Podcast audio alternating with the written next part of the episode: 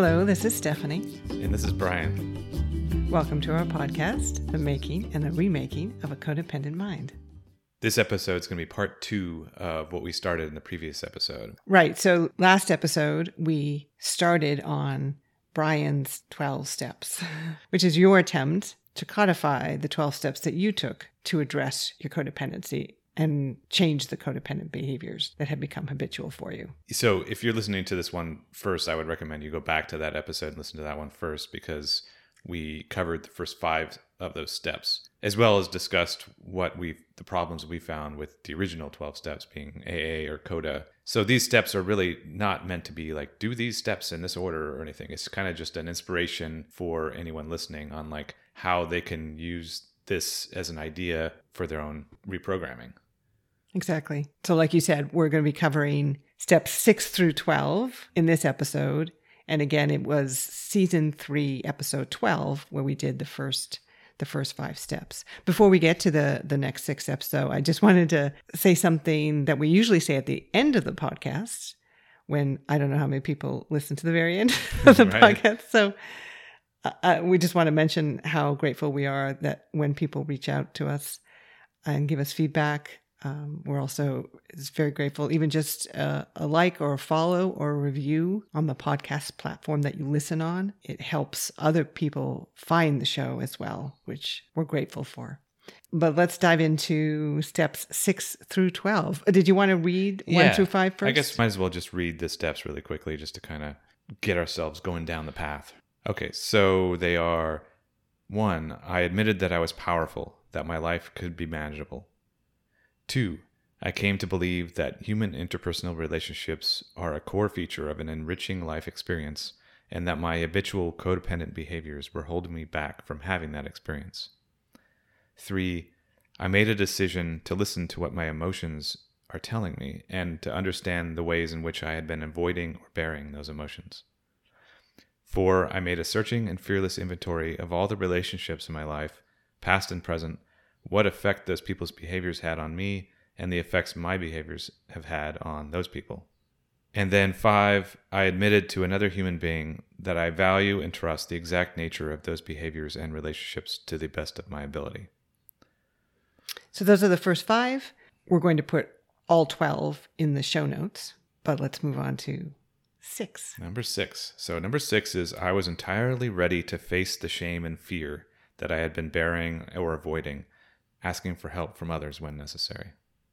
I'm going to um, quote Freud here, and we should have been reading Freud all along because there's a bunch of great quotations from Freud, which makes sense because he really introduced a number of key concepts, key psychological concepts that we've been talking about disassociation, repression, compartmentalization. Mm-hmm. Uh, and this one kind of has to do with compartmentalization or, or repression. It's unexpressed emotions will never die, they will come back forth in uglier ways. So you were carrying all this shame and fear right back since your childhood. And as we've talked about over the, the course of these episodes of this podcast, you kept adding to that shame and fear bucket ball. We talked about it in a number of kind of physical right. metaphors that just got added to as you went through your life, especially when you were in those abusive relationships. And that shame and fear didn't go away. Right. And it would present itself in these codependent behaviors. Yeah, it's this constant game of kind of reshuffling these mm-hmm. memories and thoughts into different compartments, as we say, mm-hmm. um, because I didn't know how, how to resolve them. I, I, didn't know what they were. And right. every time any of them crossed my mind, it just made me scared again or ashamed again. And in avoiding facing the shame and fear, like Freud is suggesting, it made it worse. Mm-hmm. Yeah. And more difficult. And they got bigger and bigger and scarier and scarier. yeah. The original ones did, and then I added new ones. Mm-hmm. So the the behaviors that I wound up doing things like dishonesty just added more shame. Yeah. And now I have new, completely new circumstances that I'm now ashamed of in an attempt to avoid the original shameful. So, one way that people talk about codependency showing up is as perfectionism. that's a thread that goes through the codependency literature that, Mm-hmm. that a number of people, an aspect of their codependency is perfectionism. So in, in that case, again, their shame and fear that they're carrying from, from childhood is showing up in this kind of excessive need to control their environment and be mm-hmm. perfect in everything that they do. Yeah. and you can see that kind of as this fear of fear which we've talked about fear of fear fear of shame like mm-hmm. being unwilling or unable or not feeling ready to face any amount of fear or shame such that even just picking a restaurant to have dinner at is this loaded experience. And you'll see someone maybe who's a perfectionist spend hours trying to choose exactly the right restaurant because what happens if they choose the wrong restaurant? They may feel some amount of shame. Hmm Right. Failure, something. failure right. And and then And even they can't then, they can't they can't deal with it. And then even then, once the, once at the chosen restaurant, choosing the right meal. Mm-hmm. Like here's another round two. You know. So yeah, I you know I had elements of that. you did Yeah. what seems in retrospect kind of excessive planning Yes, exactly. So that that's you know maybe not necessarily. I wouldn't describe it as perfectionism, but it's mm-hmm. a similar thing. It's the mm-hmm. s- same kind of mechanism. I I overplanned lots of things throughout my life. I mean, to the point of where I wasn't actually doing the thing I was planning. Like I tried to have a mu- music career at one point, and but I spent years just researching how to do it right. And then once I finally did it, oops, I didn't actually want to do this. You know, so that that can go for so many things. Yeah, but I also overplanned with the restaurant thing, like you're talking about too. Mm-hmm. So I I just couldn't imagine being able to deal with just yeah choosing the wrong restaurant. Like i if if i felt as though i had some some way to control something in this future experience i was going to go out of my way to make sure that i there was no way that that was going to go wrong you know? I'm going to look at every restaurant on yelp or whatever it is and just make sure it's the absolute best for every meal. And one reason I brought up that example because people might have the question, well, what does that look like? Being ready to face shame or fear. So what that might look like, and that's actually an example. You have given up that Mhm. excessive planning. You are now much more willing to just go to a restaurant. yeah and it may not be the perfect restaurant and it may actually go poorly but just not doing that excessive planning you are taking on a little bit of fear that things might go wrong and if things do go wrong recognizing maybe you're feeling a little bit of shame but then learning to release yourself from that shame because that's not an actual shameful event right yeah and then each time i deal with it that way Mhm. I start to build this momentum and trust in myself that Mm-hmm. I can actually deal with it when things don't go exactly perfectly. I mean, we've had times where we go to a restaurant, it's not even open. Oops, we forgot to check that it was open. Fine, That's true. let's just recently. go somewhere else. You know, it's it's not the end of the world. Mm-hmm. But that would be the kind of thing that just would send me over. So part of the thing is my capacity to handle it was also affected by the fact that I was carrying so much. So I was just at my edge at all times because I didn't deal with any of the ones that already came my way and I was just carrying those. And then any literal shame or fear that came on, it was just like, this is too much. I can't. And then I just keep trying to shove it somewhere where, wherever it could fit, you know? And we talked about learning to manage your emotions, particularly shame and fear, in season two. I think the episode's called Emotional Maturity. Uh, maybe we'll link to that one in the show notes because we recognize uh, you because you went through it and I because I witnessed it. This is really tough. Yeah. These are very difficult emotions. This Very is painful emotions. very painful emotions. Um, and so being ready to face them, it can be hard to get there for sure. Yeah, and that's what I felt myself doing. Like also what we talked about in season two, where even though I didn't really know much about any of this stuff yet, I felt like I was doing the right thing by facing it. Like Mm-hmm. it's, it's just I feel like I need to do this. Now, on hindsight, I'm really glad I did that because I had crit- to. That was the only way to to get through any of this stuff. So right, it was a it was a critical step. But why that second part's included, asking for help from others when necessary. It's included because it is so difficult. And you did that as well. There would be times where we'd be talking about an event in your past or in our past that was causing you shame. And and you'd say that. You'd say, I'm struggling here. I you know, I need a moment or I need some help. Yeah, I'm naming it not just for myself but for you too. So Mm-hmm. yeah, it just just to make it clear because it is difficult. Yeah, when facing shame, especially before I got more used to it, uh, it was triggering. So Mm-hmm. I, I went into that kind of freeze mode whenever I felt shame. And it's hard just to have a conversation or And most of what you were carrying shame about and most of what you were carrying fear for was not real, was not things that you should be ashamed about and were not was not things that you needed to be afraid of. right, So false signals. Mhm. so asking for help to manage that shame and fear, I think made a difference because a lot of it was helping you talk through and think through the ways in which those were false signals as you say. Mm-hmm.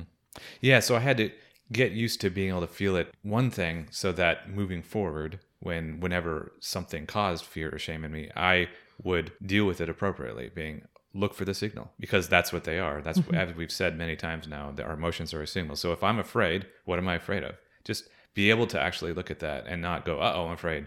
I need to figure out some way to avoid this fear or mm-hmm. the shame." Oh no, I don't want to feel this. So I had to figure out a way to avoid it. It's just listen to it. Even though it's hard, and ask for help if Yeah. if you're not sure that you're getting the right signal. Yeah. So another big thing that I had to use to be able to get used to the shame and fear for was rewriting my stories, like we've talked about. So I had to go back and do all this work to re-examine my past, re-examine my relationships, um, things I did, how that those things affected other people. Kind of like we talked about in during these the first five steps.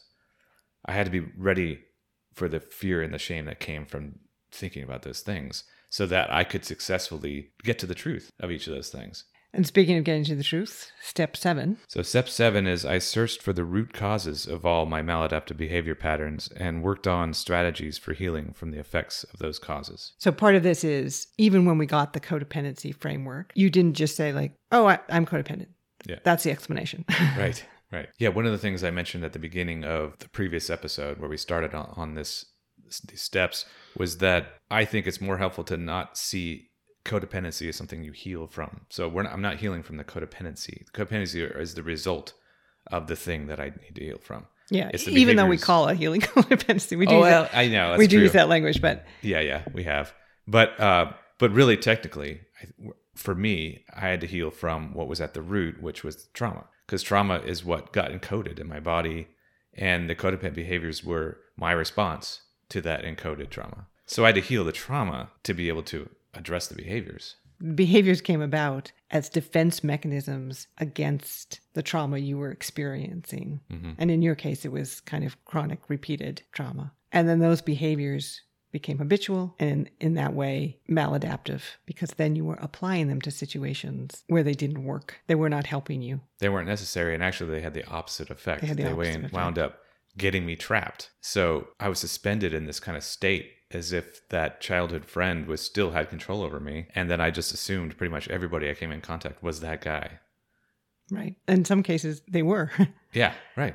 and when they were, you got stuck in those relationships. Doing the exact same things I Mm-hmm. did to keep myself safe with that guy when I was seven years old. There's a really good book on trauma. I'm not sure if we mentioned it. Maybe we have. The Body Keeps the Score. Yeah, I think we did.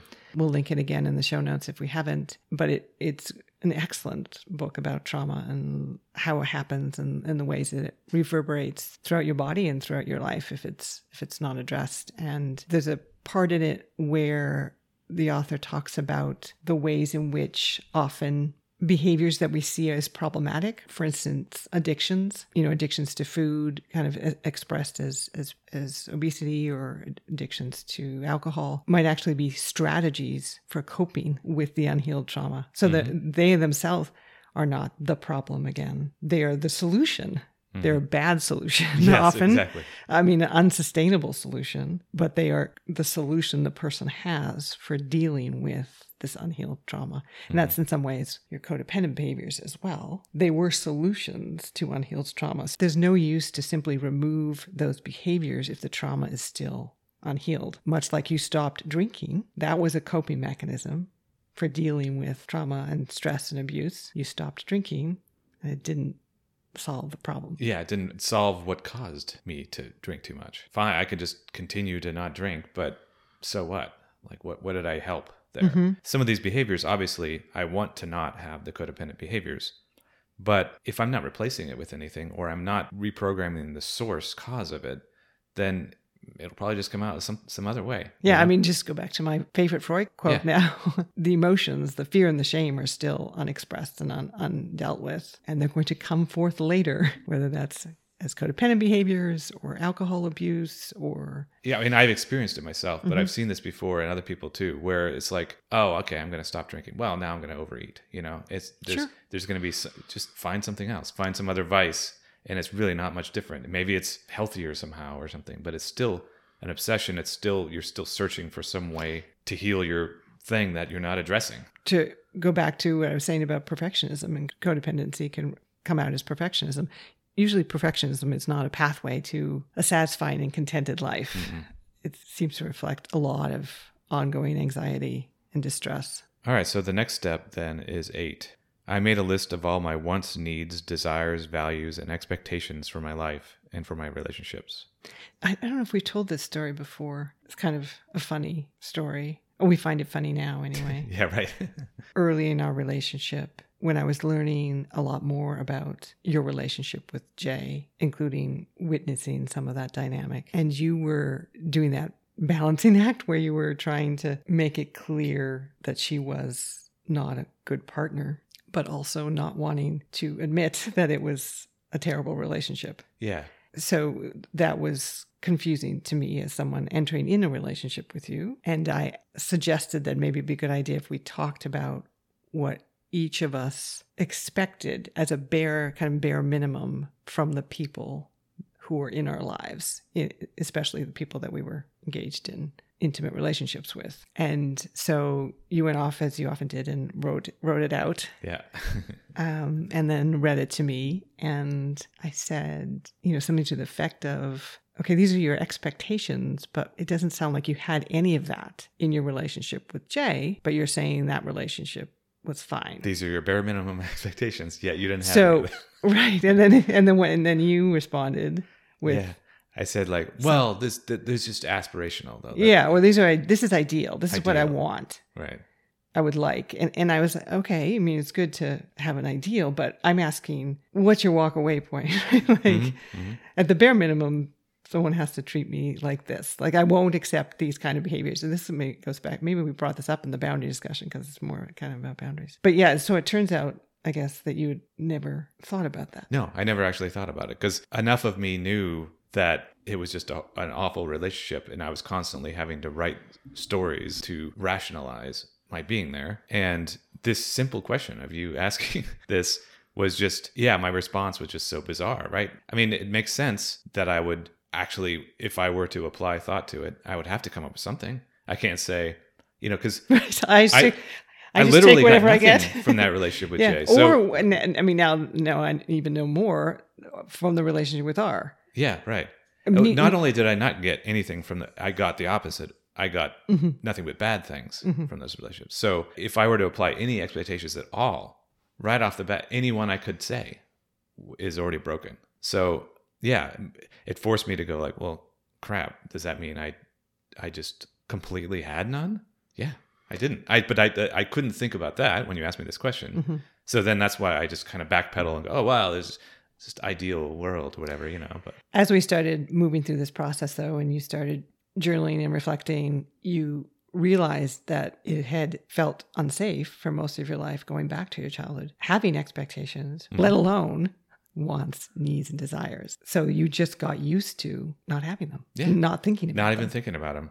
Yeah. So if if for whatever reason I was on my own, but I never really was. I don't think I've you know even like a couple of times I lived by myself, but I never felt like I was truly an agent. I always felt like I had to answer to something or someone or other people or Mhm. something. Yeah, I was never an individual. Yeah, it was too risky for me to have wants, needs, and desires. So I had to line myself up as quickly as possible to whoever came along.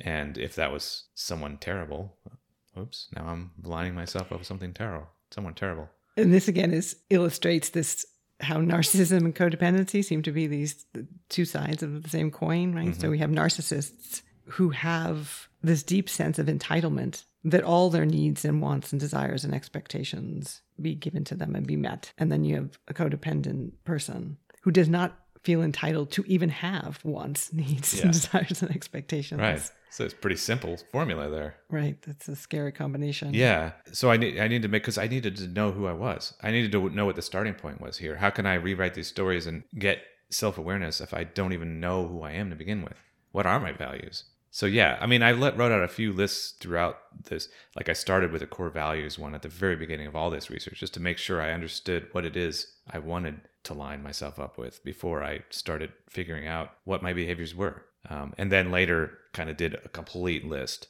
of wants, needs, expectations. Once I started to get a little bit more of a grasp of what my emotions were and what love felt like and things like that. Then step nine. So, step nine, using that list, I made an honest attempt to look at the big picture of my life to see which of my actions and which of my relationships were or weren't serving my well being. Right. So, what kind of person did you want to be and what types of people did you want in your life? Which is kind of what I, w- I think was trying to get at in that early yeah. question was what kind of relationships do you want and what are what are you what are you expecting out of this Mm-hmm. And you do that now. You've talked about the way you do that now with your family and with your job and with your friends and, and... Mm-hmm. yeah. So you know, there's certain relationships that I decide. Okay, obviously there are ones that now I wouldn't even dream of getting into to mm-hmm. begin with. I hope. I feel as though it wouldn't happen at this point. But if somehow, say, a coworker or something like that comes along and I really kind of have no choice, I'm sort of just deciding how I respond mm-hmm. to that person. Because you can still remove yourself from them as much as possible. Yeah. Even, yeah. even within a professional space. But or like or like my family. I want my family to be part of my life. Their behaviors aren't always what I would consider to be great behaviors, but I have expectations. I understand who they are as individuals and I understand who I am. And that leads into step 10. Yeah. So, step 10 is I continue to cultivate my ability to recognize what power I have and how I can apply that power to make changes I need to make or accept things I can't change. So this sounds similar to the serenity prayer. Yeah. We, we had a whole episode on that, which is kind of a discussion of this of this step. Mm-hmm. It's ba- basically baking the serenity prayer into the steps. It's its own step, and this is a throwback to step one, being that I recognize that I have power. And you need to use it effectively. I need, to, I need to figure out how to use it when when it's appropriate and when it's you know or when I don't have power. Right. Understand its limits. And then step 11 is I continue to watch how I use my language and for the motivations behind my initial reactions to situations or other people's behaviors. And when they resemble what I understand as codependency, promptly correct myself. So this is something that is an ongoing thing and probably will be an ongoing thing for a very long time.